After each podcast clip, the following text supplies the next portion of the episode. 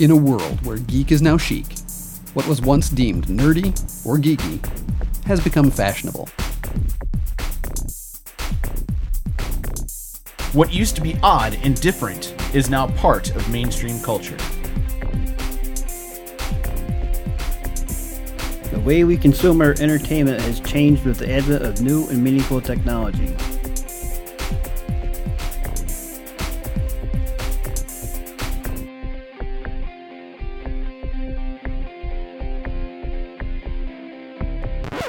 Comic books are no longer stories just for kids.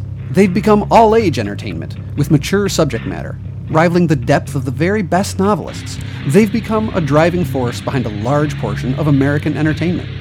Costuming has gone from being a small but loyal subculture to a highly visible art form thanks to science fiction and comic book conventions that celebrate cosplay and fandom.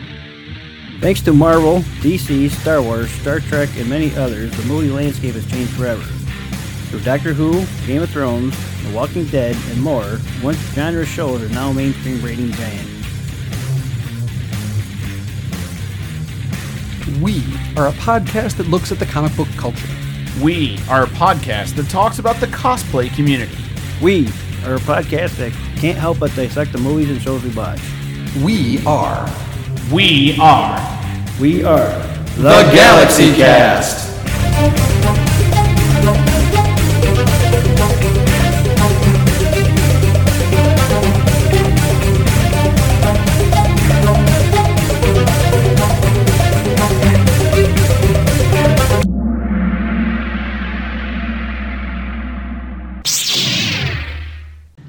Folks, welcome to this episode of the Galaxy Cast. I have with me three people in the studio tonight. I have with me Eric the Artist. Shazam! I have with me Gary the Stud. Well, golly! And I am Bob Crispin, your host, who has gone completely insane.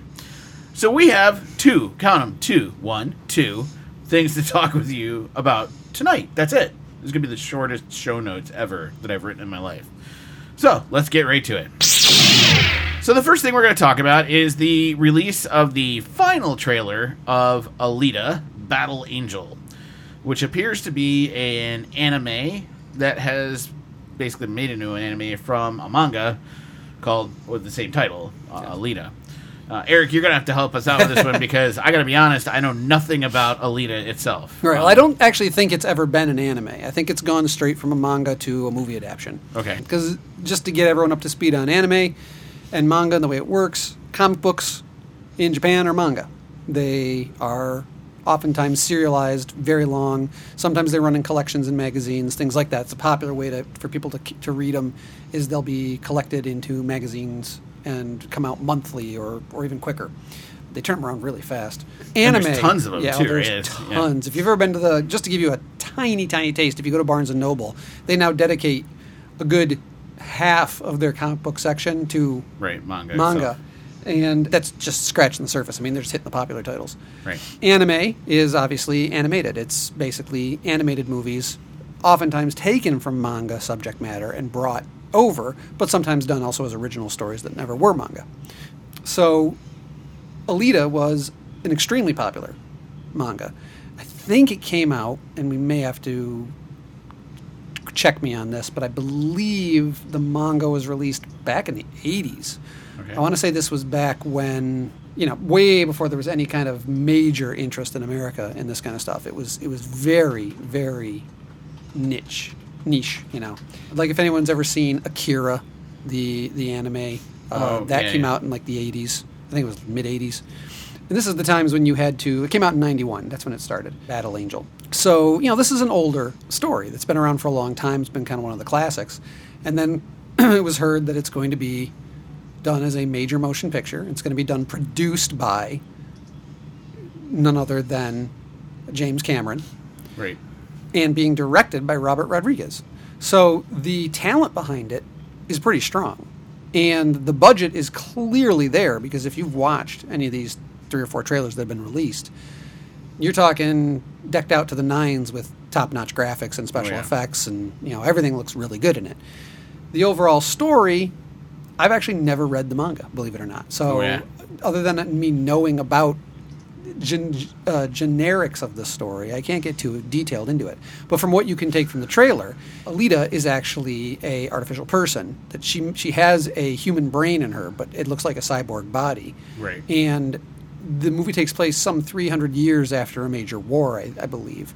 And from what it looks like, there are kind of poverty cities, a poverty city on the ground, mm-hmm. and above it is a floating city that kind of dumps its garbage onto the poverty city, and no one ever gets to go up there. No one ever gets to see what's in the floating, what they believe is a utopia right above right. their heads. And the whole movie takes place, or at least a large chunk of it, is going to take place from the point of view of that poverty city that's on the ground, where this technology of artificial people is very popular. People upgrade themselves. Uh, there's obviously competitions, which in the later trailers we see kind of a, a game that takes place between the artificials, almost like a soccer or a football or something, but they're chasing right. a, a ball, and it's a very violent, you know, destructive derby combined with with uh, soccer, kind of like Rollerball, if you've ever seen that movie from the mm. late seventies, early eighties. So overall, though, from what I've been hearing, the word of mouth is very strong. It's it's kind of flying a bit under the radar because you're not hearing a ton about it. No. Even people like us who are into pop culture, two out of the three sitting at this round table don't really know anything about it and no. haven't haven't really heard much about it. Yeah. So it's a hard sell. And with recent failures like the big budget Ghost in the Shell starring Scarlett Johansson, which I saw and was acceptable. It was passable, but it, it didn't... I watched it too, but it didn't, like, totally excite me. No, they they didn't capture that feeling. Yeah. They seem to keep missing the mark with these adaptions, trying to bring this Japanese, you know, pop culture icons, really. Because because um, Ghost in the Shell is actually really huge, too. I've yeah. watched a ton of that anime. Uh, and it's, it's a very, very big, very involved story, you know, lots of backstory, all sorts of stuff. My question is, what's going to happen when this is released? Because are we going to have another another bomb on our hands when people just aren't going to go see it because it's just not capturing the public? Well, can I, I want to ask you a question because I've had to end a stigma at my school about manga itself. A lot of people hear the word manga and they automatically assume uh, adult comics. No, nope. And I've had to like constantly fight that. I don't know where we got it in the American culture that all manga is an adult comic no. with, and I'm like, that's to me that, and correct me if I'm wrong, even in the Japanese and, and Chinese culture, that's a very small percentage of the manga that's out there. Oh yeah, yeah. It's but for some reason, as Americans, we seem to think that's like the majority of what yeah. manga is. Because you, know? you, you hear, you know, you hear the the parodies and the. the common jokes thrown out there about, oh, tentacle porn. And right, yeah, yeah, yeah. And all these things that these, they kind of become these linchpins of things people discuss when right. they don't know much about, about the subject. Right. There is a lot of Japanese porn out there. There just is. They're, for a country that's uptight about a lot of their culture, they're, that's in some they're ways, they're about. a lot freer in terms of creating adult content. Right. But it is meant to be for adults eighteen plus. It's not just you open up any comic book that right. the kids have over there and crazy stuff's happening. It is usually marked as adult. But a lot, I think one of the reasons it's talked about as much as it is is because there is kind of adult content and themes that would never be accepted in American comic books due to the uh, the ratings board, the the, the what right, was it, the, the E S R B yeah, rate or no, that's that is. Video games. Oh yeah, but there's one E I C, for, the E I C, in, yeah. something of comment. It's basically yeah. the whole rating system that came out back with uh, when Way the horror, when the, with fifties actually with the fifties, horror comics. Because yeah. they started complaining about the horror comics being the zombie bad. comics and stuff yeah, like that. Yeah, and yeah, beheadings yeah. in horror comics, yep. like we can't have this. Yep. So now what can appear in comic books is, is greatly limited. Right. Whereas in Japan, you still may get an adult moment in your average comic book. There right. might be something extremely violent or someone topless or something like that. But it's just accepted over there that that's okay. Right. And they move on from it. So you will see a freedom like that in their books that you don't see in America. But it's not like it's a dedicated, everything's adult, super right, right, right. awful. So if you're talking that, that's manga, why I point that yeah. out, because a lot of people make have that a stigma about what a manga is. Yeah. is They actually have panels at anime conventions and stuff about the adult anime and the adult comics, which it's actually called hentai. Oh, so it's right, a specific okay. term. That's right. that's the adult stuff. That's the triple X. That's the, you know, the really just all out there. Right. But average manga, when you're talking manga, you're talking stuff that can be on the shelves in Barnes and Noble, and right. and it's it's okay, you know. And it's going to have its violent moments. A big one in the past few years has been Attack on Titan. Yeah, was a huge yeah. one, and that gets violent. You know, people mm-hmm. get eaten by giants and torn apart and smashed and all that. It's but it's just part of.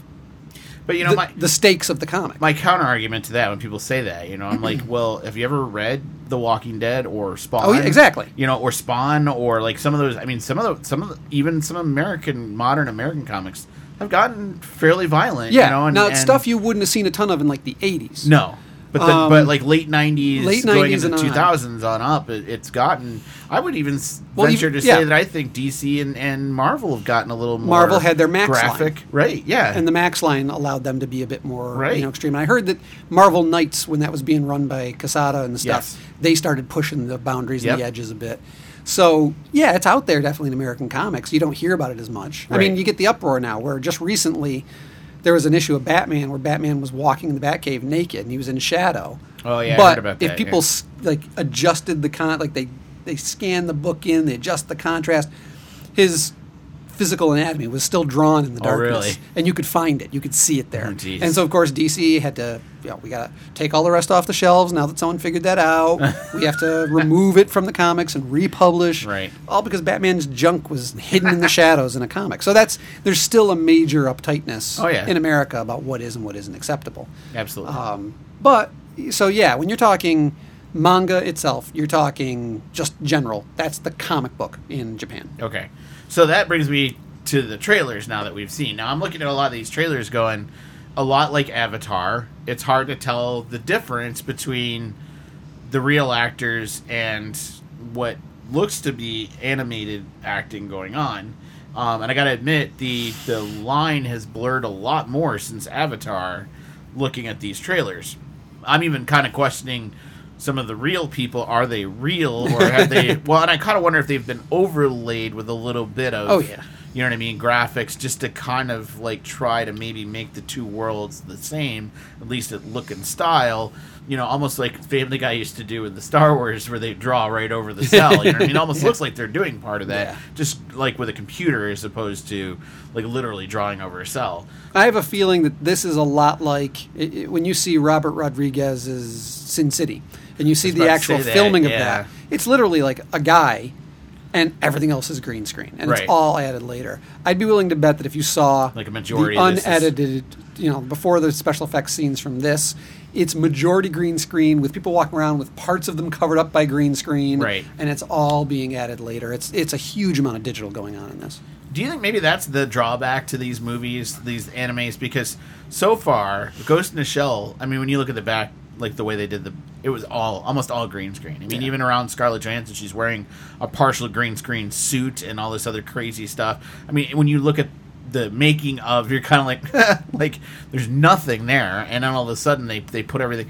I almost wonder to an extent if it's too much fakeness.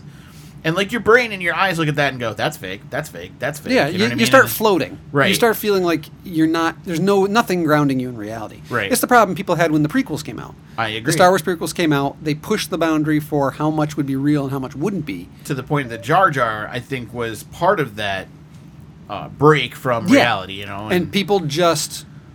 had trouble accepting it. I right. mean, you watch them now, and it's like, oh, this is the They're type of stuff we're used to. Yeah. But at the time, they were extremely different. Yeah, I think that was the problem with Lord of the Rings, too. It was the same thing. It was that break of reality. The Hobbit. And The Hobbit, too. The I, Lord yeah. of the Rings, he did a lot of live action. People felt like he went too digital for the Hobbit movies. Well, I, I say that only because when you look at the... Well, the Return of the King specifically had probably yes, more than any other movie bef- prior to that point. The amount of orcs, the amount of, oh, yeah. you know, well, the, crazy, ba- the Battle of Minas Tirith. The Battle of Pelennor Fields. Yeah, yeah it, it was just crazy with, with, you know, and your brain does sit there and go, well, those elef- Oliphants are obviously not real. You know, the, the orcs did not look real. Everything started to look fake. And unfortunately, probably over time, it's not going to hold up as far as graphics are concerned. And um, and ooh, and Robert Rodriguez is one of those directors who went in the wrong direction for a while. Look at right. King Kong. Right. King Kong went everything digital, everything fake, everything right. over the top. And for a while, it's taken to, to rein him back in. Hopefully, he's finding his grounding a bit more. But that's that's just the problem you could have with digital, is it could take everything over. However, right. that being said, to tell this story in a future world where everything has to look completely different, there's yeah. no practical way to do it and, and have the funds not, to do it. Yeah, I was going to say, not from a financial perspective anyway. No. There's just no way to do it. It's kind of like when people were like, well, Star Wars, I'm like, all right, do you know of a battleship that floats in space? Because I don't know. Right. Like, you almost have to, you know, get some, you know. And, and practical effects back in seventy-seven, when Star Wars was worked on, in seventy-six and before, it was financially okay to do practical effects. Nowadays, there's no way a studio would put that kind of money. It's more expensive to do practical effects oh, yeah. nowadays. That would be to just hire a computer studio to do the same thing at half the cost. So, you know, practical effects, unfortunately, are, are getting pushed out by money more than anything else. So what about the concept behind Alita? Do you like do you like the the Well, you got to remember that when, when this story came out in the eighties, it was unique. Uh, right. Uh, you know, dy- dystopian a utopia, future, yeah, yeah. a utopia floating above right. them, cyborg people. I mean, this was all the stuff that was high science fiction back right. in the eighties. And by nowadays, you've seen so many stories right. with, with cyborg people and enhancements and, you know, the the the uh, dystopian societies and all that stuff, Blade Runner and the, the look of these things. It's it's a harder sell for people to go, oh, that looks original. It's like you've seen a lot of this stuff right. to an extent. What's really going to sell it is going to be the directing, the story, and how well they suck you into the world. Stuff you can't tell from a trailer. And it's that's the problem, is is it going to get people in the seats? Gary, do you think having James Cameron on is is the draw? Like, is that enough of a draw for somebody to be like, I'm going to go see this thing whether I'm in the anime or not? What do you think? I don't think so. Yeah. I just don't... Yeah, you can throw a bunch of money at everything, and he's got the digital uh, three D stuff down pat with Avatar and all that, but... Yeah. I don't see anything that was three D in this or nothing, so... I don't even know if this is getting a three D release. I mean, everything used to, and... I mean, I'm assuming it probably is. Yeah, but I haven't seen anything. Like, normally you'd see, like, an IMAX, yeah. you know, some sort of symbol or something with it, and I guess that's the part that, that, that I, I'm noticing is not with this one. Um, you know, the other thing, too, I was sitting here thinking is, is James Cameron's movies. As much as I want to say James Cameron's an amazing director, and he does incredible stuff, don't get me wrong, but the problem is a lot of his stuff over time, I'm afraid, isn't going to hold up. You know, like, Titanic, at its time, was, like, phenomenal. Now you look back on it, and it's kind of like, eh, you know, like, it's okay, don't get me wrong. I, I, I think a lot of that is the fact that it's been overplayed. Do you think that's what it is? Yes. Oh, yeah. I mean, he's made... Do you think that's the same problem with Avatar? Because I kind of feel like that one's not holding yeah. up over time. Well, either, I feel or... like that one... And I... Th- my personal... Well, I think my problem with Avatar was, was... Yeah. Visually, I came out of that movie going, wow. Yeah. That was top-notch. Visual, special effects. The three D was the best three D I've ever seen. Right. Um, yeah, played with your... It, he, he knew how to hit it made emotional beats. Me sick beats, to my stomach, but... But I went... It was Dances with Wolves. Yeah. It. I was waiting for, oh, this neat... I, they're going to an alien planet. They're They're going to...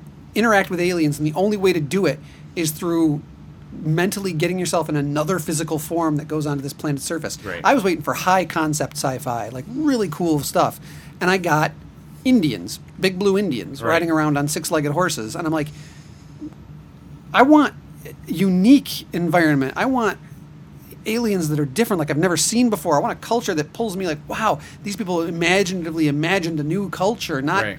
Took an took an Earth one and just kind of painted it with sci-fi colors, and that that was my big disappointment in the movie. Is he put so much into making this amazing special effect thing?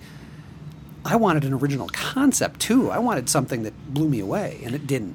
Are you guys like me? Like, I don't get the people who are like, I love Avatar. Like, I'm like so like into Avatar. Like, there's a whole park in in Orlando about yeah. Avatar. I don't get it. Like, I don't. I, Nothing about that movie maybe wanted me to scream and be like, I gotta go to the, the amusement park like right now and be an Avatar. I don't get it. I don't understand this this infatuation with James Cameron's Avatar world. And yeah. I, I, I, there are people I know that are like that, but I don't get it. Maybe I'm, I'm. Well, what's interesting is I've heard that they put tons and tons of backstory and thought into the biological setup of this world. Right. But I didn't see it on screen other than, oh, it, you know, people are grow their own U S B plugs to plug into each other, and the, the world has bioluminescence, which, right. you know, we have on beaches here. Right. I didn't see that unbelievable, new, thought-up right. ecological system that I was hoping for. Now, apparently they've put detail and thought into all of it, and it's coming up in more movies. Like, it's supposed to expand on it, and it's supposed to evolve more. I didn't see it, but botanists and geologists and, you know, all these people apparently put a lot of time into imagining this world fully. Yeah. I saw a jungle with giant blue Indians. I didn't see the detail that right. they apparently I, put I into it. I totally get it. So yeah. I'm hoping there's more that I'm that I'm just missing. It's just out a shame on. They have to, to make another movie or two to explain to you. Four. There's four there more. Four coming. more coming. He's got four being released. Four of them coming to explain to you what he did. You now know what apparently I mean? Like he's got they go they don't all take place on this planet because it's okay. a system. The Avatar planet okay. is in a system, and apparently one of them's an ocean world. So James Cameron's going to go back underwater like he does. Okay. So there's poten- There's apparently going to be other races and aliens we're going to meet. It's not just the Na'vi. There's there's more apparently coming, but you got to sell me on it because right now I'm not there. Yeah, if it's yeah based on what I've seen, there's nothing to tell yeah. me. I'm going to go see that. And, and I can say I've never seen it. You've never seen Avatar? Nope. Never watched Avatar at all? Nope. Have you seen Dancing with the Wolves? Yep. You've seen Avatar. Well, I, no, no, I've seen Dancing with the Wolves. You've seen Avatar. You've seen Avatar. But I didn't see it. I've seen Dancing with the Wolves. Uh, replace the Indians with blue people. So I, st- I, I, I still watch Dances with Wolves. I did not see Avatar. So what you're trying to say is you don't want to see Avatar and never ever have seen it. I had no desire to watch it. Yeah. On a purely technical level, it's very impressive. Yeah. And the three D, there's a moment, even at the beginning, that I'll never forget, where the guy wakes up in, from his cryogenic sleep. And there's something floating in oh, front yeah, of him. Oh, yeah, I remember that. And yeah. I remember that was the first three D of the movie. And I was like, right. there's like atmosphere. There's yeah. so many levels well, to you the know, depth, depth what, of the levels. What made that work, too, is I don't know if you paid attention to it, because I saw it twice in three D. I was like, um, it, is there was dust around it. Yeah, too. yeah, so that's it, what I'm was, saying. It was coming out. You could see the dust that, sprinkling the dust through, the, was, through the air. Had so level that to atmosphere it. had level to it. That so. first shot blew me away, and I really paid attention. That was he, the first time I'd seen somebody think, hey, if it's in three D, everything better be in three D. Yeah, the dust better just, be in three D. The, yeah, it can't just, just be like layers. It's got to be more than... Because, again, your brain processes all this, and if it's just seeing layers, it's going to go, well, that's fake. You yeah. know what I mean? Like, it has to see it. And that was the first time I could honestly say I went, okay, three D could work. And he was smart because he right. said, you can't do three D with dark scenes. And that's right. the problem with post post-conversion on a lot of movies. The directors yeah. aren't thinking in terms of how three D will look. Right. They're just making it's a movie. It's lighting in general. You yeah. have to have everything clearly lit and in focus right. so you can do your three D. And he thought that through way in advance. He made sure that everything... There's nothing in that movie, even in the darkest scenes, that isn't well lit. Right.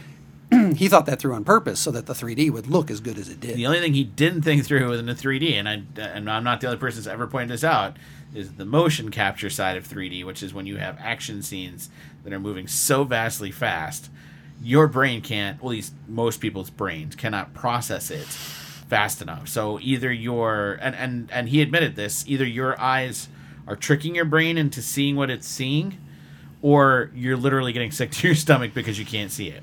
You know, and, and you can't focus right. on it all because it's happening too fast. So, and for a lot of people, they just, their eyes imagined, and, and so that tricked yeah. their brain. But for people like me, it was motion sickness, so it was great. Oh. Uh, yeah, but it was, you know, it's it's interesting to see the idea of the three D technology. I just don't know. I mean, even now, notice the three D technology is still not much farther than it was no, when Avatar first came it's out. It's where it is. Right, and I just, I don't see that taking off as so, a thing. But the thing we have to remember also going back to Alita is Cameron's not directing, he's producing. Right. And I will admit, I think Robert Rodriguez is a more energetic director. Yeah. He has more... Cameron's great at hitting those big, epic, emotional beats, at really mm-hmm. making it seem like, wow, larger than life while you're watching it. Kind of like Nolan. Right. You know, they hit those... Those big, you feel like you're watching something way bigger than you think that, that, that that's on screen.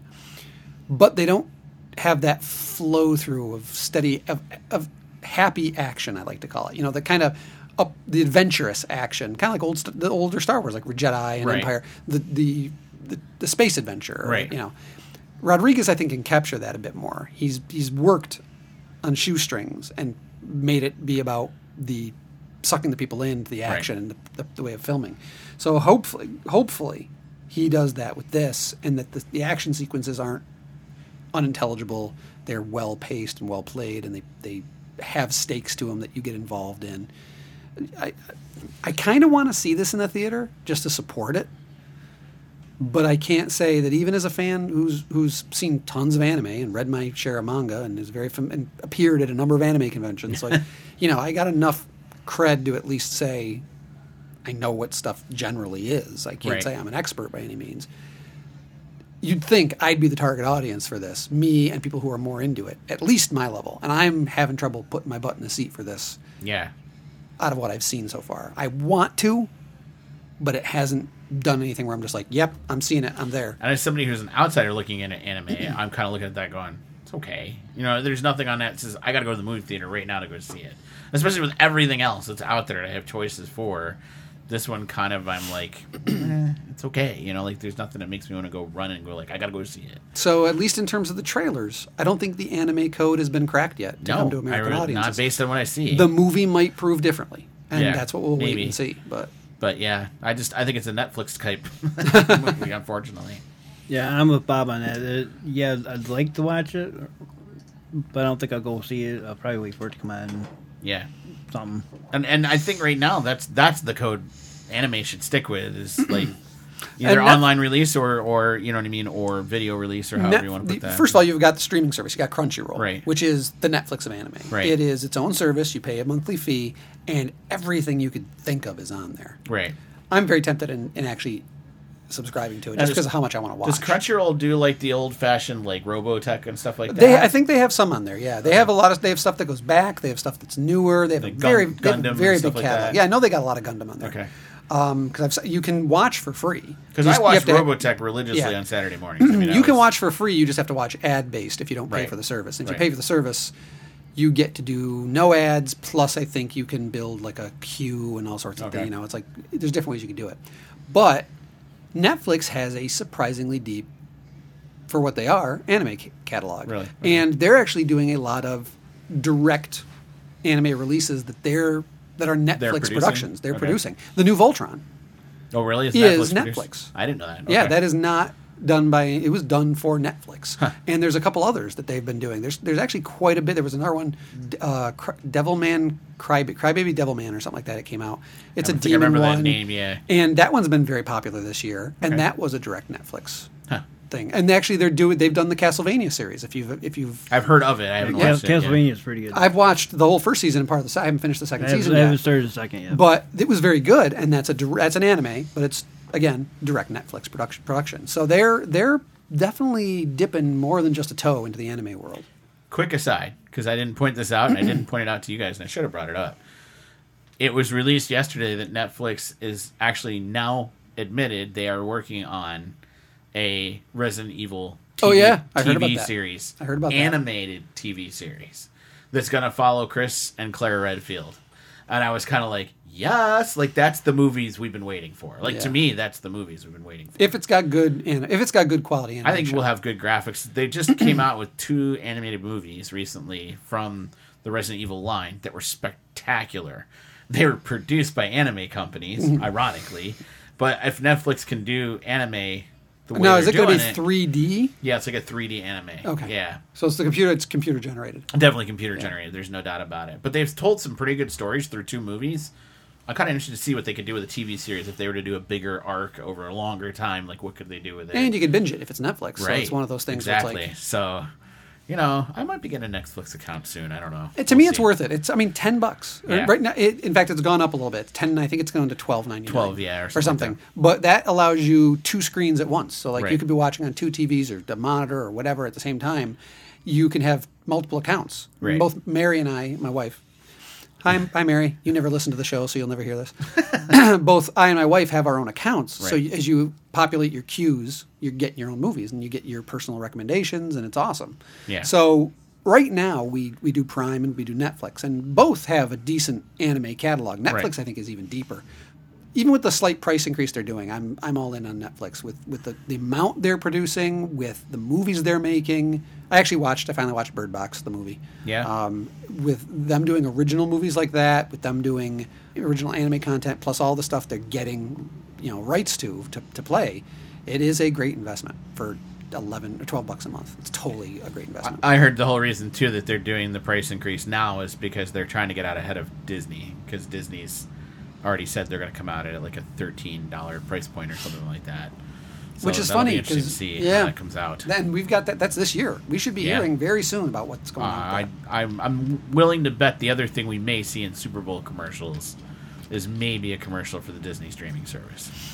You know, I I'm, can see that. I'm wondering if we see like a Star Wars commercial or trailer with and Disney anime or Disney streaming service commercial wrapped into it somehow. Maybe. I totally totally see that. A uh, trailer for The Mandalorian. Maybe. It'd That's true. Nice. We I could mean, see a trailer for The Mandalorian. He's got, they got, apart from what they had stolen, they must have enough. There's got to be a ton of film at this point. I mean, based on the sets we've seen and everything. I mean, have you heard any more about that whole theft thing? Has there been any news? Other than that went quiet. The police are still investigating. That's that's where it sits. So, yeah, it is quiet. Now, the good news is it's quiet. There's no... There's been no leak. Yeah, nothing's there's been nothing there's online, nothing online. So I don't either. Either they appeased You'd whoever think that Disney, stole it. Disney or, must have. You know how like you can talk, and later you get something on your phone. Yeah, yeah. That just because your speaker picked you yep. up, you get they yeah, say you get sudden, ads yep. and things. Disney probably has enough money that they have an A I online that scours for sure. for Disney content. Yep. And all that footage so probably you, has some kind of code. Even if you play part of it, it'll, it'll It will up. find you and shut it down probably within minutes. It's got their own N S A. Oh, God. WikiLeaks. It, start, yeah, it starts with uh, Mickey Mouse going, oh, found you. Oh.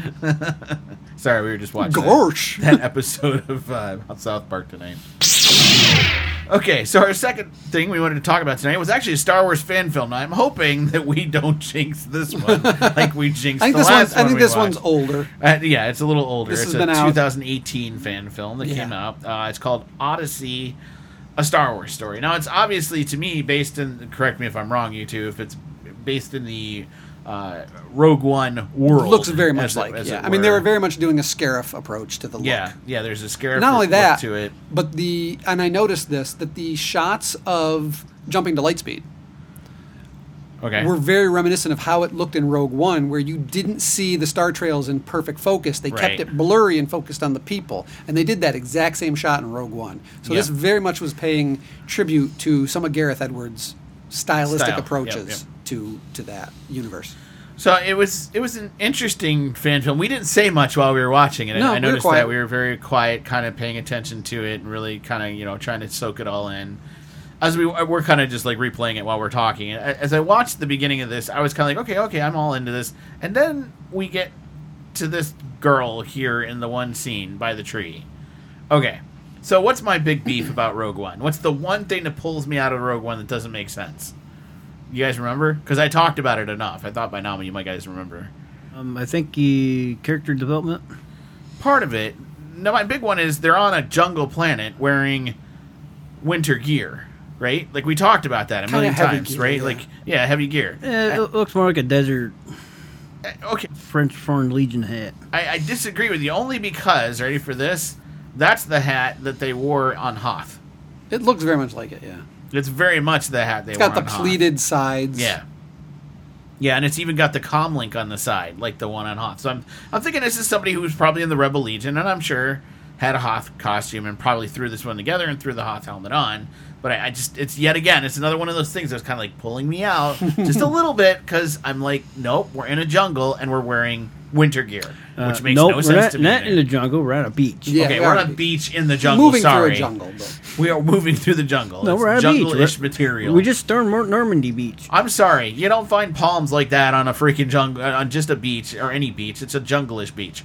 Sorry, I disagree. you don't find Something else that pulled either. me out was these guys, how these guys shot their guns. They they yeah. really held them loose. Yeah, they didn't brace them. I think because they had to do their own kickback, obviously, and they right. were told to. So they end up holding the guns out a little in front of them. Yep. Not braced against their shoulder, and then they'd pull it back and bump it against themselves, and it was this weird kind of loose holding of the guns. Every time I saw it, it pulled me out. Yeah, and then there were other little elements of the costumes. Again, this is just because I'm a costumer, and that's the first thing I look at. Like, the helmets aren't quite accurate. They put that little green overlay over top of it, mm-hmm. where the whole helmet should have been like that, right. and then painted, and it's well, not... Well, okay, before you go any further, Bob... Go ahead. It's not the Rebel Alliance. Okay. Okay, so they're just a, a random group of uh, mercenaries, if you want to call them that. They're attacking this base. Why don't you think it's the Rebel Alliance? Because uh, they don't have the Rebel insignias and stuff on it. Okay. I might buy that, except there is an Rebel insignia on one of the helmets. Where? Hang on, I'll show you. It's under the strap. Now, I'll admit, it, the strap is uh, in the way, but it's there. Uh, right there. The Rebel that insignia. Is. Yeah, that is. With the, with the strap top. Over top of it. Sorry. It's, you know, I just happened to notice it while I was watching. I know what you're saying, but I, I think they're trying to imply that it's the Rebel Alliance. I, I know... I, I I, I, I think the only thing they were able to c- get uh, copyright information for is the Stormtroopers and stuff. Yeah. So the Shore Troopers and the Stormtroopers, I will say this. The costumes are actually good. I would say you've got five oh. They got to have five oh first. But the problem I got with them, though, is the Shore Troopers and the Stormtroopers weren't together.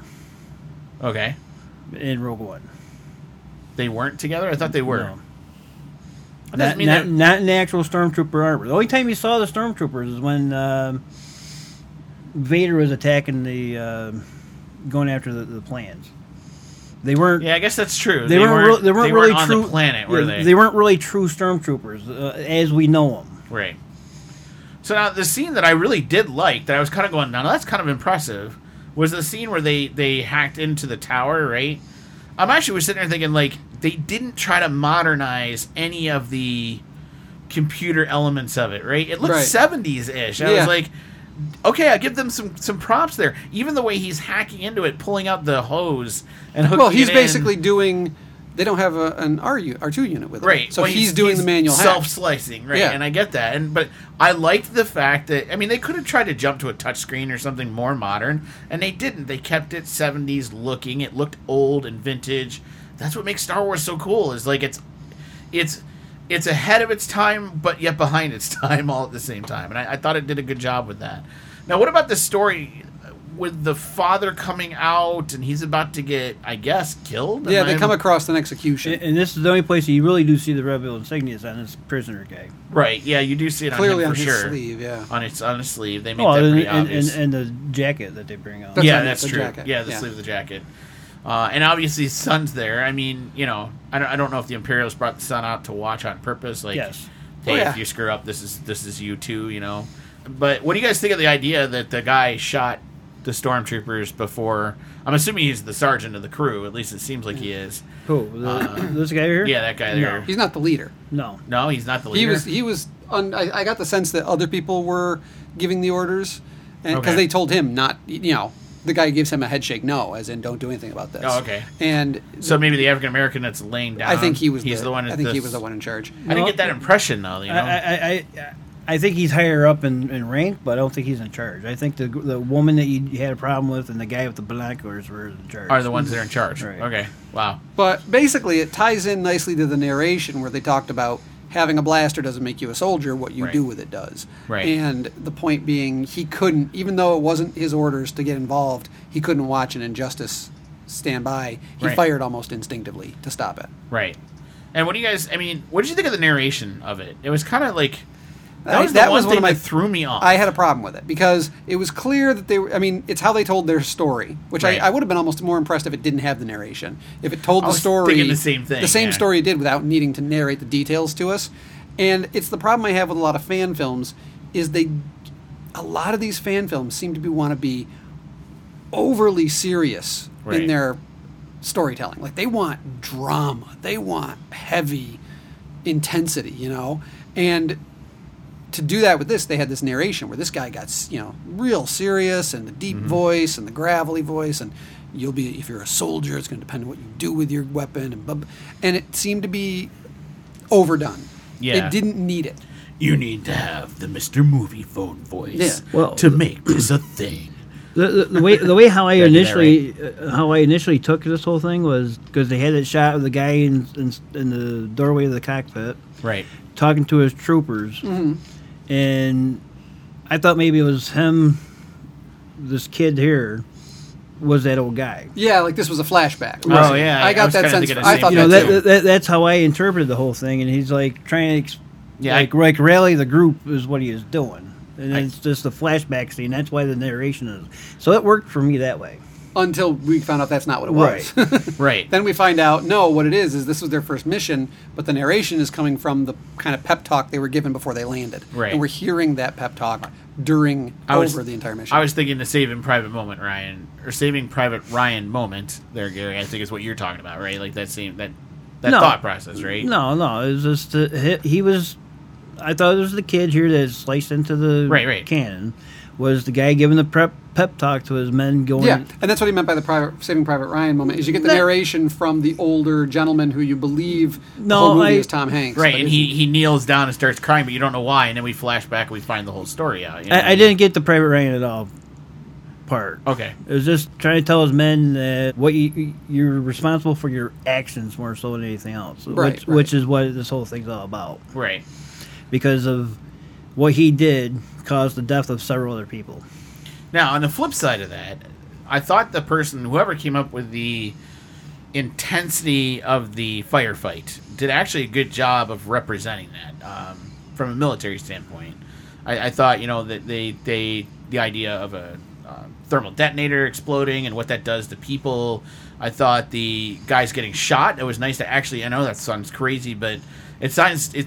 It's nice to see a rebel getting shot every once in a while. You yeah. know what I mean? And and not making it. Yeah, stormtroopers can hit something every once in a blue moon. Is that guy got a pump-action blaster? Uh, yeah, it looks like it. Or at least he's making it look like it is. I don't think it's intended to be. You see, that's the part I'm talking about with right. the whole real loose-holding gun popping right. around. It doesn't look Well, the official, weird thing is but. you have that, and then earlier in the movie, he uh, they go to go get to the computer. Now, look at how they come in here. It's very tactical. Yeah. Which, okay, modern tactics would say that, but I've never seen a Star Wars movie do that right there. Right. That's so tactical.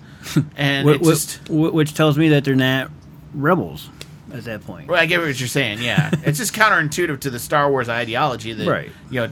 playing tactical, but then you're right, Eric. Later on, they're like running around with the guns all loosey goosey. They're not really, they're just kind of firing, but yeah. not aiming down a scope at all, you know. And then you look at the stormtroopers, who ironically in the Star Wars movies rare, very rarely look down a scope, they're, and they're the they're, ones looking down yeah. a scope. It just, it, yeah, it just felt a little weird and awkward in that regard.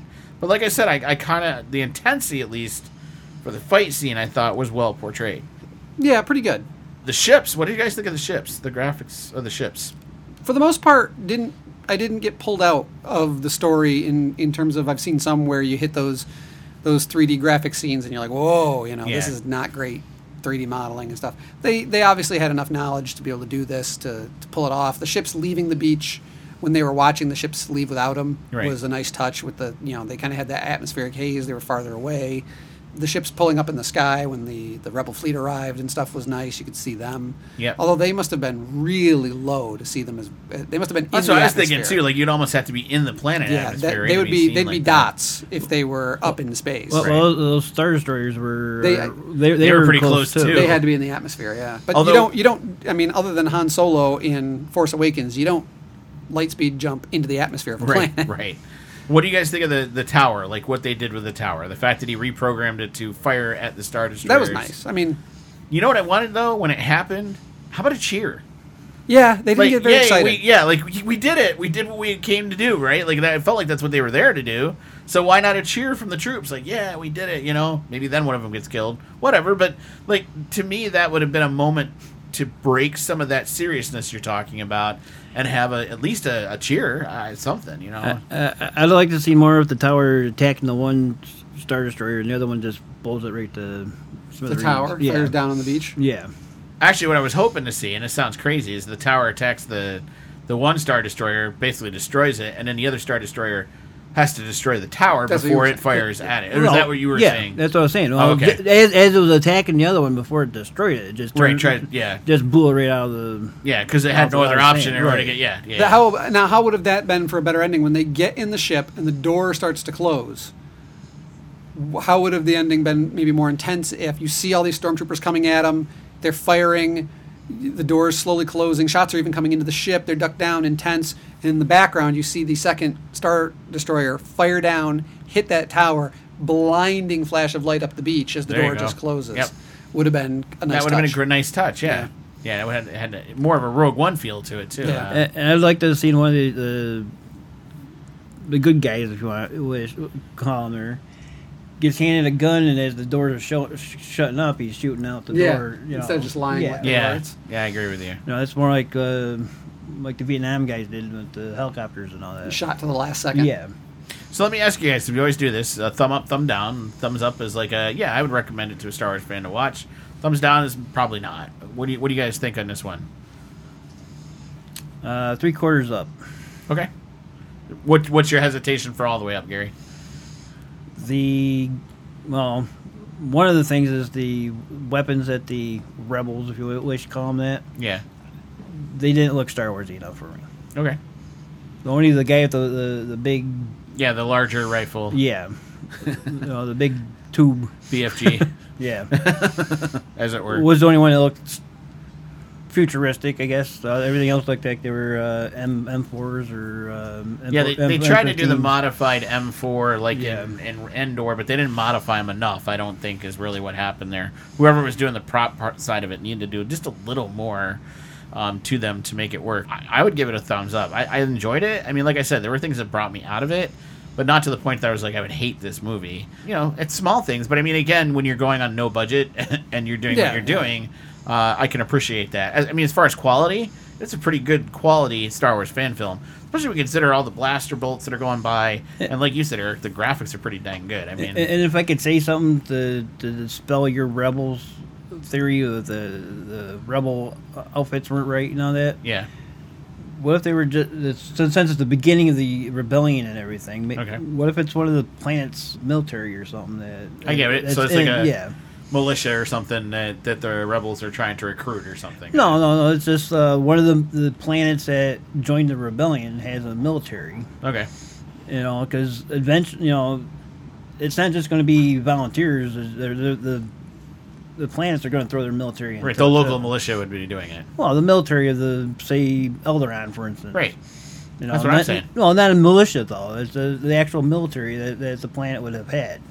Yeah, I, th- I think we're saying the same thing, just using different terms. But yeah, militia I, can be military. It can be, but I, I think more of a militia is being a, just a, a local yeah. band. I mean, a, a whole planet's military could have been right. that that arm, that outfits and stuff, uniforms and stuff. So Eric, what, what would you rate this? Uh, thumbs up, thumbs down? I'll go with Gary. I didn't know we could do three quarters, but since he's allowed, I'm going to do it too. I'm going to say three quarters. Y'all are cheating. Now. Um, I definitely liked it. Definitely think it's worth a watch. Uh, definitely thought they did tons of things right. It was filmed nicely. Right. Uh, the quality, of the, the, the framing of the shots, surprisingly good graphics, even down to the three D when they're on the beach and they're getting their three D graphics of their mission and stuff, and it's glowing, you know. Uh, those things were very subtle, the holograms, but they were nice. Right. The over-dramatic approach, again, of... We're telling a Star Wars story, but it doesn't feel necessarily like a Star Wars story because we're getting way more dramatic than than, it needs to than Star Wars does. We're right. getting more serious dramatic than Star Wars does space opera. Right. You know, there's a difference. Space opera is very epic and kind of over over grand, you know, the universe is at stake type thing with myth and magic and all that, you know, the the, the, the force and whatever. And this is more... Like say, like you know, we said Saving Private Ryan in a way. It's more that right. you know, you're a soldier, and yeah. here's what it means, and oh, someone's about to be murdered, and he, he, he has to stand up for him, and it it gets to, it's it's a little heavier than Star Wars usually gets. So that pulls me out a bit because it feels a little less like Star Wars because of it. Uh, the, the the usage of the guns, you know, th- little things like that. But for the most part, I thought they did a nice job of telling this little side side story, and you know, the way they did it out of pace, you know, having the guys. Speech be what played over the entire thing uh, and realizing it's the speech at the end that we're about to see them get deployed when most of them have been killed. Right. Which is kind of, again, Rogue One-y. It, it, it played off Rogue One nice. So I definitely give it three quarters thumbs up. Okay, excellent. So those were our thoughts about Alita, the Battle Angel, and Odyssey, a Star Wars story. So head on over to galaxy cast dot com. Let us know what you think, or find us on Twitter, or find us on Facebook. We have a new Facebook page. Go check it out. Check us out on YouTube as well. And we're going to take a break here in just a moment because we're going to go watch part of Star Wars uh, Resistance, and we're hopefully not going to pillow this one. We'll see it. Oh, uh, I'm definitely going to. And we'll be back in just a little bit to talk about... Look, what's that ahead? Are those asteroids? No, they're commercials. We'll be right back.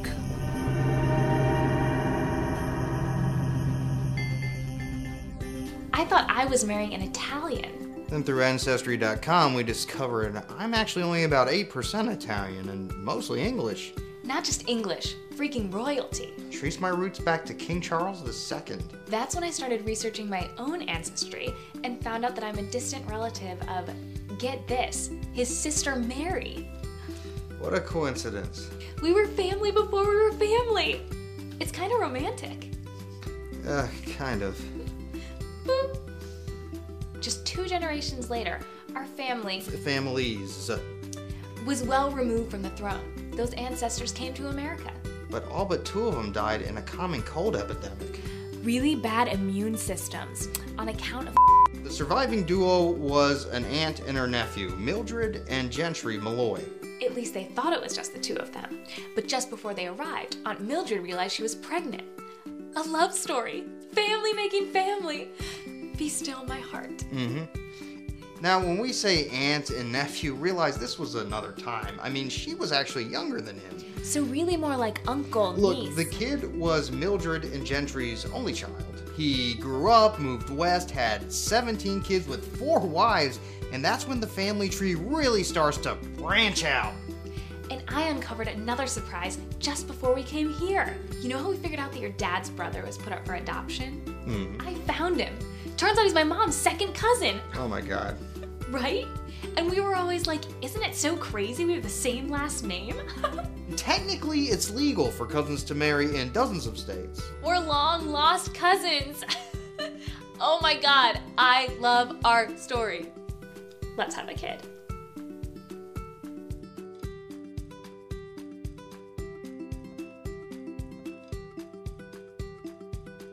The future is now. The future is in the cloud. Cloud computing. What's cloud computing? Imagine a computer you share with everyone. Imagine your private data spread around the world, being shared equally with everyone. It's the cloud. I'm in the cloud. It's utopia. Nothing can possibly go wrong. Imagine instead of your own computer, it's a giant one we all share together. Your data is safe. It's in the cloud. Everyone's in the cloud. Live life surrounded by the mists of time with cumulonimbus computing. The cloud is hard to describe. You can't see when you're in it. And when you get close, it disappears. Where'd the cloud go? Now, when your data is damaged, you don't need to fire the I T department. You can fire the internet. You're fired, internet. We've taken the metaphor to extremes because when you're in the cloud, lightning won't strike. It's cumulonimbus computing. I'm really in the clouds. You're in the clouds now. It's the new Boba Fett Star Wars large size action figure from Kenner. Darth Vader sold separately. Capture them alive! I'm the best bounty hunter in the whole galaxy. That's why you got the job. Boba Fett has a see-through helmet with play rangefinder to locate your objective. You can move his legs, knees, arms, even wrists and elbows. His backpack unit is removable. You have your mission. Good luck. I don't need luck. I'm the best. New Boba Fett Star Wars large size action figure from Kenner. Darth Vader sold separately.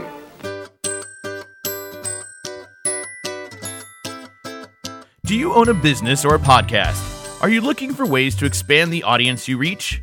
Then Star Productions could help you. Southern Tier Audio Recording Productions started off as a homegrown audio recording company, offering professional recordings for aspiring musicians. It is now a multifunctional business, offering D J services, recording, and advertising services to those who own businesses and podcasts. Email us at galaxycast at gmail dot com with the subject advertising if you are interested. We look forward to creating a professional commercial for you that can be used in this podcast or even at your local radio station. Many have exclaimed that our services are out of this world.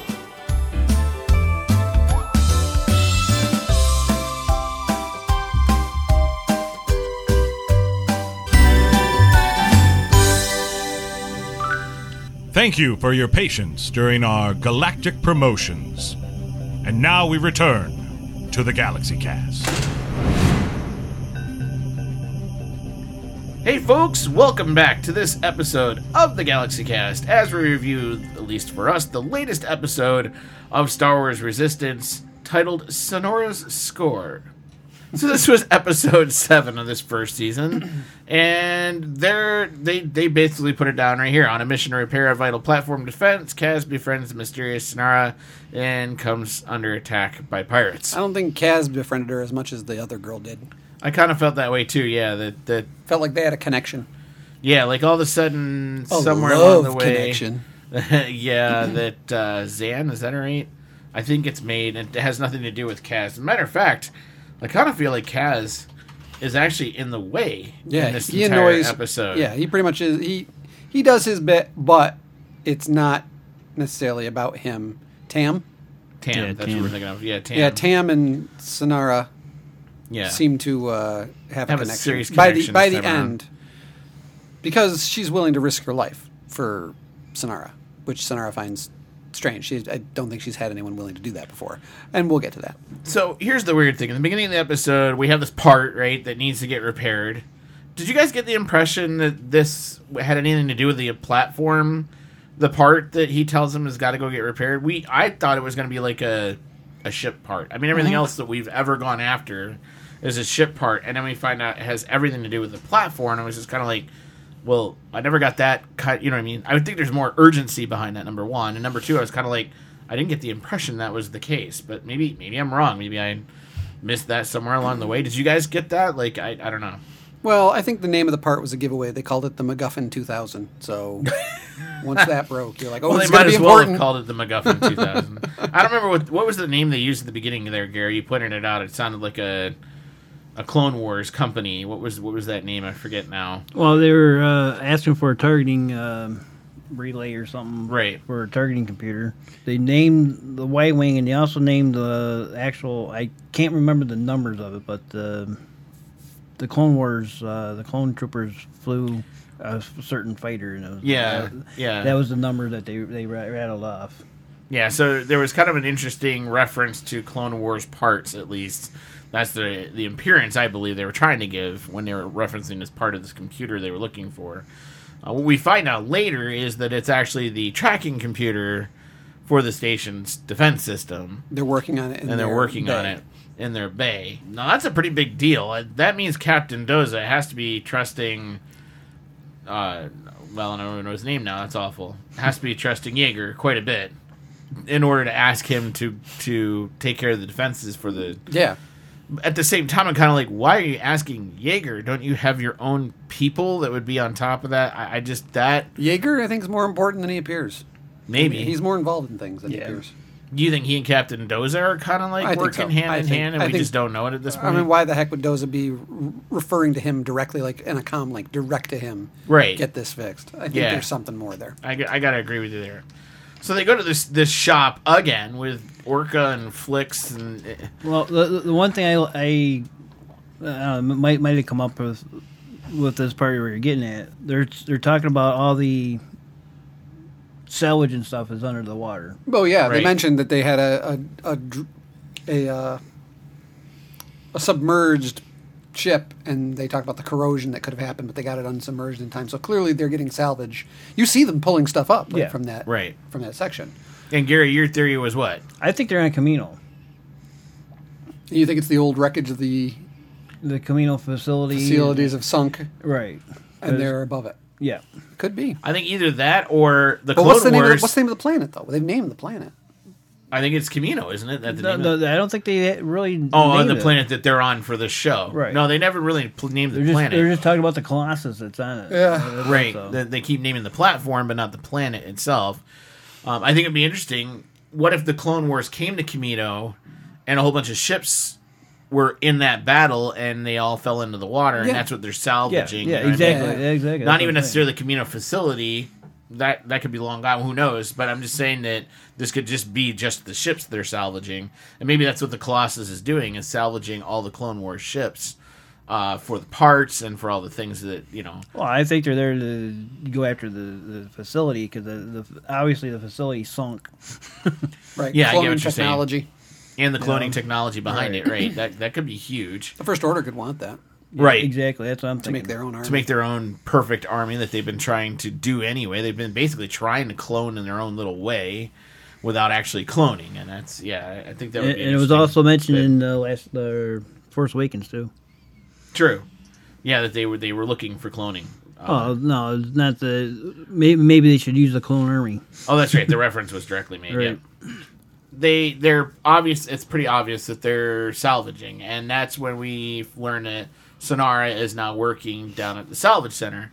Now it's kind of weird because we go down there and, you know, he says, "Hey, we're gonna go down there." Kaz says, "We're gonna go down there, and we're gonna meet somebody that I met recently, or I didn't say recently, a friend, a good old friend of mine, and we'll yeah. we'll we'll get some." And we meet up with Sonara, and it's kind of weird because for us, it's like, wait a minute, we just met her in the last episode. Yeah, I get the sense it's been about two weeks, like you know, a short period of time since since they dropped her off, and she's doing a thing down there now. Really? They, I, oh yeah, I got the would, impression it was longer than no, that. No, because he's it's obviously Kaz doing his thing. Where you're like a friend of mine, it, you know, he's talking her up when he has no reason to talk. It's it's the, all the character things they do with him being a braggart and stuff. I get the sense that, you know, within two weeks she could easily adopt into a section and start doing work and stuff like that. I'm it, wondering. Well, I'm wondering if later we're going to learn that we're watching these all out of order, out of timeline order. Do you get what I'm saying? Nah. Kind of like we did with Clone Wars, where like everything was out of order, and yeah. then finally you started to realize, wait a minute, that already happened, or this could have happened before that. But but what what, what I think is going on though is um, she's a strong personality. Yeah, and uh, she's just taking over that salvage uh, operations there. Just kind of worked her way into it. Yeah, yeah. Maybe. Well, because it's obviously no one. I mean, there's no one probably in charge of things necessarily. There's a hierarchy that runs, but if you come in with a lot of knowledge, she probably could move up the chain pretty quick. I, don't, I didn't get the sense she was in charge, but because she said, "Let's go. I'll go check and see if we have one." Just checking right. with inventory. I didn't get the sense she was like well, ordering someone to get something for her or anything. I, I thought that guy that she hit with the uh, the salvage or whatever it was, yeah, might have been the guy that was in charge. That's kind of what I thought at, too, at one yeah. at one time. Yeah, and uh, he's trying to get to his position back, and she just laid him out again. Maybe type type, type of thing, kind of like which the, guy? Hold on, I'm confused. Right, right at the very beginning of this episode. When they went down to see him, they're, they're, they were struggling over a piece of... Uh, oh, right, right. Totally forgot about that. Yeah. Yeah, and, uh, yeah it was so important. It was worth totally forgetting about. Totally forgot. Yeah. So I it, I agree. I can see what you're wow, saying. Wow, you know, it's, it's, it's, it's pretty wild. Uh, you're catching I, I, I know I know what's going on in, this, in the episode, and Eric well, don't. Maybe Eric had Did, did, did you fall asleep, did you? I was, aw- I was awake. I just... I don't know. I'm still wondering when Anakin's going to show up. I'm just all out of sorts. I'm like, he won't what? show up because he doesn't like sand. Oh, right. So long story short, Sonara manages to find the part miraculously that they need, that they supposedly can't find any of. Didn't they need like five of them too? No, like they needed initially? one. They needed one. The, the, the guy in the thing joked that they had five. He's like, oh yeah, I got five of those and kyber crystals okay. and this I and that. I thought they needed initially they just, needed five. No, they just needed the one. Okay. So she, she finds the one piece they're looking for. And they head back, and of course, she immediately is now. For some reason, she's skeptical of the fact that they needed this particular chip. Well, it's a, it's a military grade piece, so what true, yeah. Like what would you need military grade st- stuff for? So she starts, and she knows she'll know what it's for. It's a tracking device that probably right. runs weaponry. So she, immediately she's gonna be like, "Is something wrong with the with the security systems with the weapons on the station?" And of course, we know from the last episode she's with the pirates. Yeah. So she starts tracking them, and she calls up the pirates and says, "Hey. Uh, here's the deal. I don't think their tracking system's working on their, their guns." Now, I I thought we were going to be really stupid. The pirates are going to go in right away and be stupid, and maybe it was working and it didn't matter all right. along.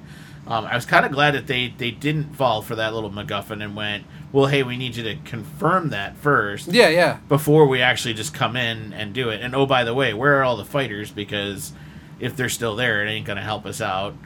Um, now, interestingly enough, later the fighters all go out. Why do they leave? Do we have any reason for them? We're, he, it was again mysterious. He said, "All we know is that uh, Dozer said they had a very important cargo to escort. They were is meeting, that what it was? Yeah, okay, and that's all he said. But so something's going on out there. Yeah, and they had like an hour or so to get everything operational. That's they, right. They weren't going to be gone for too long. It was a window. That's right. And they then they timed it. They timed it almost perfectly, the pirates did, which, yeah. of course, makes everybody suspicious. And, of course, we know, obviously, that the, the Sonara helped them with that. So she lets the pirates know about it. They meet up with Sonara later because she comes to bring them couplings. and uh, Well, she comes to find out more. She's, to try to figure out what's going on. Yeah. And, of course, she's not stupid. And Again, we have another dumb moment here where Kaz tries to play off a targeting system as a food steamer. Yeah, so, see, the problem is they push his character so far into the doofus category that it's hard to root for him because he, right. he, he trips over everything, he brags about everything, he constantly makes mistakes. He needs some redeeming qualities. You can't make a character... This is the type of person who you wouldn't want to hang out with if... They were right. a real person. You can't go that far. Well, I'll go one step further. Like, Niku was kind of funny and weird, you know, at the beginning of the show. Now he's just ridiculous. Yeah. He's almost Jar Jar-esque. I, I, I want to shoot both of them. Yeah, like, I'm almost over Kaz and Niku at this point. I could go with any of the other characters right now. But those two are actually starting to annoy me. Like, yeah. w- like watching them on screen is actually starting to annoy me. And I, I can't believe I'm saying that about one of the major characters of the show. Uh, I could watch Yeager all day long over any one. He's uh, interesting. Yeah, yeah, I find him interesting. I find even Tam is Tam kind of interesting. Is an interesting character. You know, the but fact that she's Kaz kind of an orphan and yeah. she came here. She she lost the the, the story she briefly tells Sonara. It was a good story her, about how she lost her race yeah. and therefore lost her fighter and her ability to leave. You know, to, yeah, and so so now she's stuck being a mechanic till she can save money. For yeah. a fighter, I actually felt for her a little bit. Yeah. You know what I mean? Like, it, I, there was a moment there where I was kind of like, okay, I, now I understand why she's here, and right. it's it, gotta suck to be her, you know? And since she went and saved Sonara, who didn't need saving, it's going to bring her over to the... Sonara's going to become a good guy. Right. I think that this is a character who's going to last on the show. We've, we've been introduced I'm to thinking so, too. I'm thinking she might be our double agent.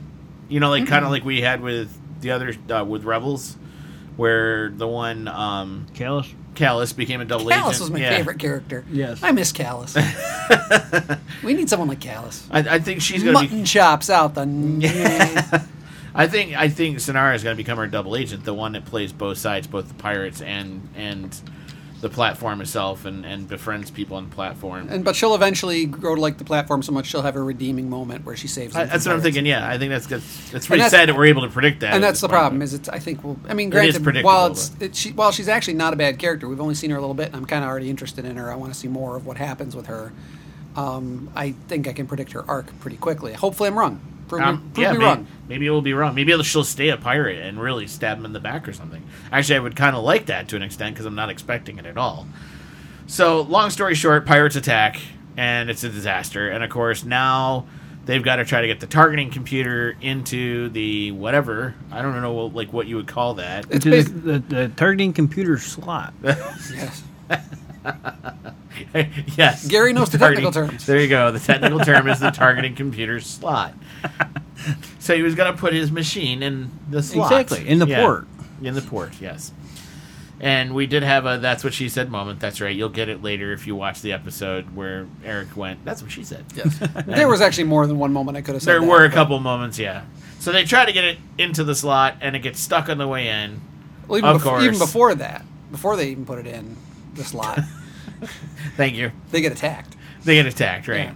And we actually had one of my more enjoyable action moments. There was a moment there where they were doing the spinning. Uh, there was like the Boskish character who yeah. was fighting Kaz while another fight was going on on the, the skiff. And he knocked the one guy off the skiff and spun around. And, you know, they right. ducked the thing. And I'm like, here we go. This feels like a cinematic kind of action right. moment. You'd see a director set up that you could see them plotting the choreography out and saying, hey, this will swing, this guy ducks, you you fly out, fly back, someone falls. Blah, blah, blah. I was going to say the, the choreography here is pretty good. Not only that, but they had cutaways for the first time ever in this yeah. show.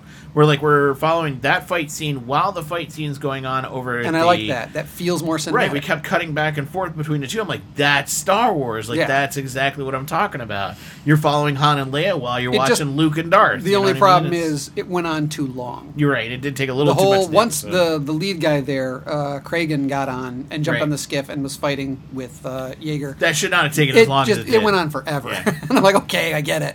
Yeah. But I still will give him props. It's some of the better choreography I've seen on the show so far. And it was kind of weird because it was like, oh, it's got to go in. Oh, no, it's not. Now it is. Yes, no, yes, no. And I no. actually liked some the riding on that skiff. Yeah. There were moments of... of pretty good, like, vertigo, like, inducing, yep. like, they, when they first dropped out of the bay and spun to the side, and the camera, they do this nice thing on this show, I always notice it, when the camera is focused on the characters, and it stays on them, like, it's locked on them, so that the environment spins. Right. As the skiff is turning and flying, and the environment moves, and they don't move, because we're, we're focused in on them. Right. And it's a nice cinematic touch that they've done a couple times now with this, on, especially on this little skiff moment.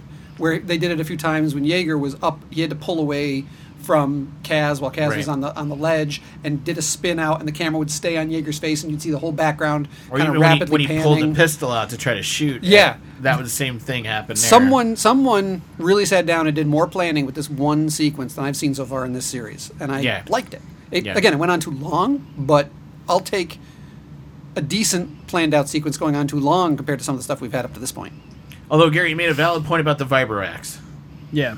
He pushes it into yeah. the Trandoshan, and if it's a Vibroax, it should have sliced right through him.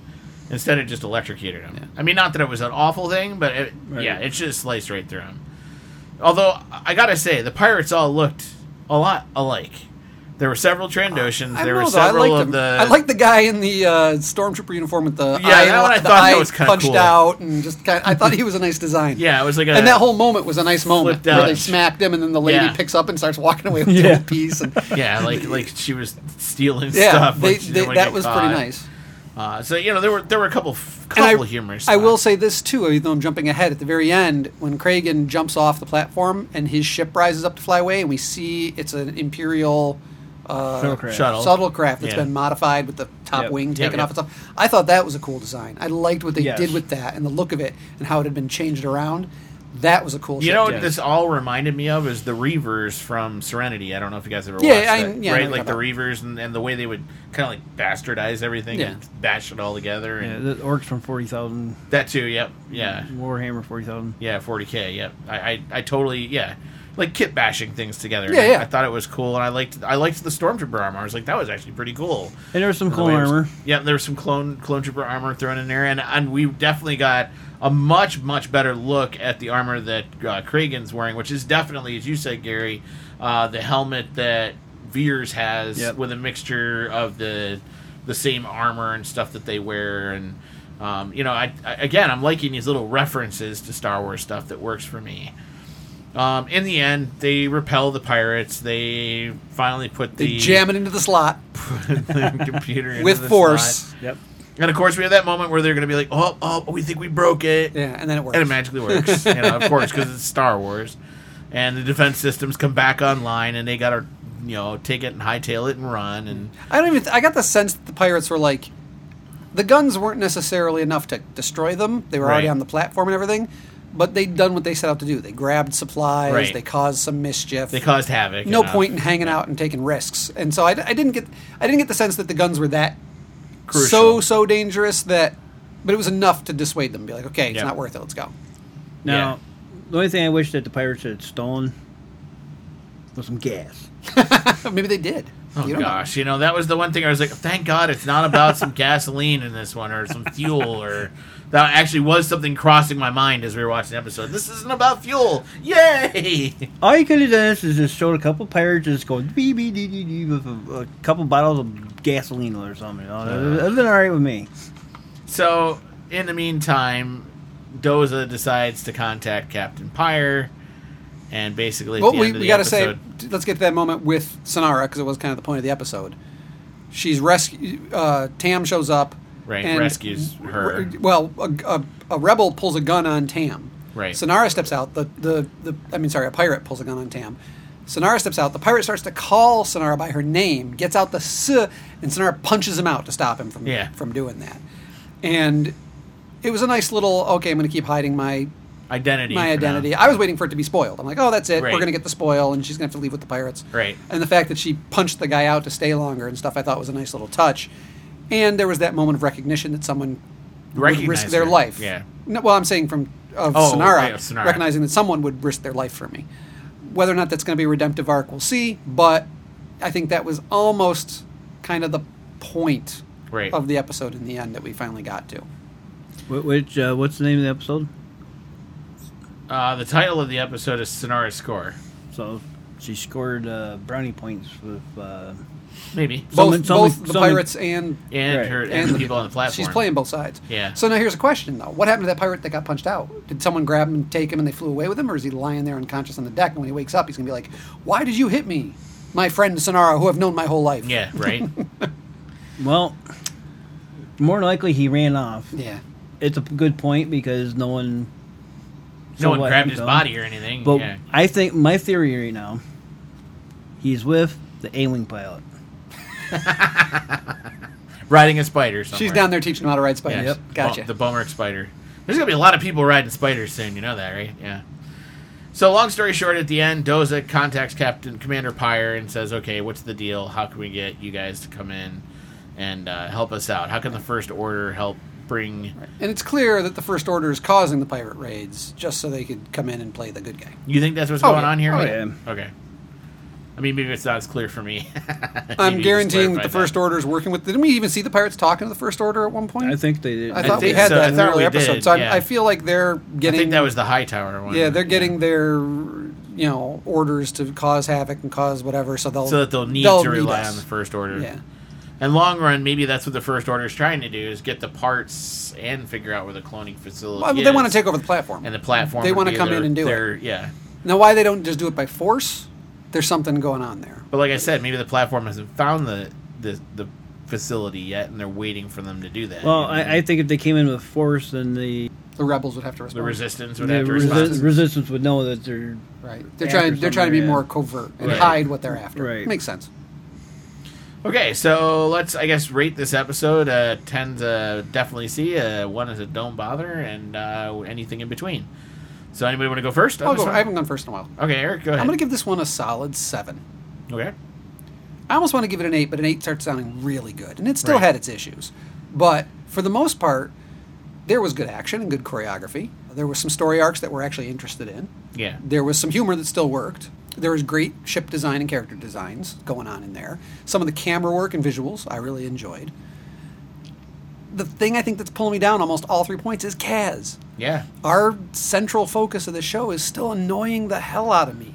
And until he stops annoying me and becomes someone that I can root for, it pulls me out of the show every time. Right. I was, you know, during those fights, you know, he, he swung once and it was a, it was an axe. Right. He dodged every punch. He ran. He ducked.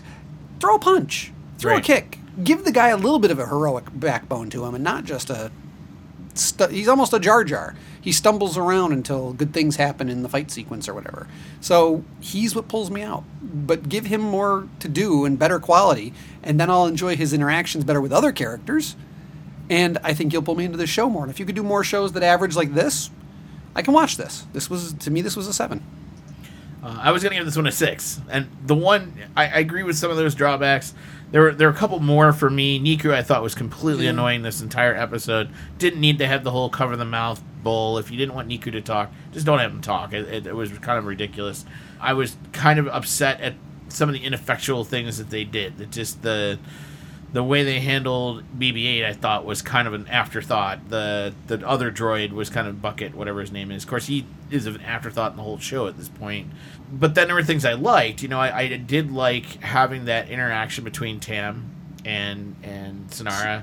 I, I really did like the way we handled and, and had um, Jaeger interacting with Doza and, and, and all that. I thought that was all actually well planned out and well put together.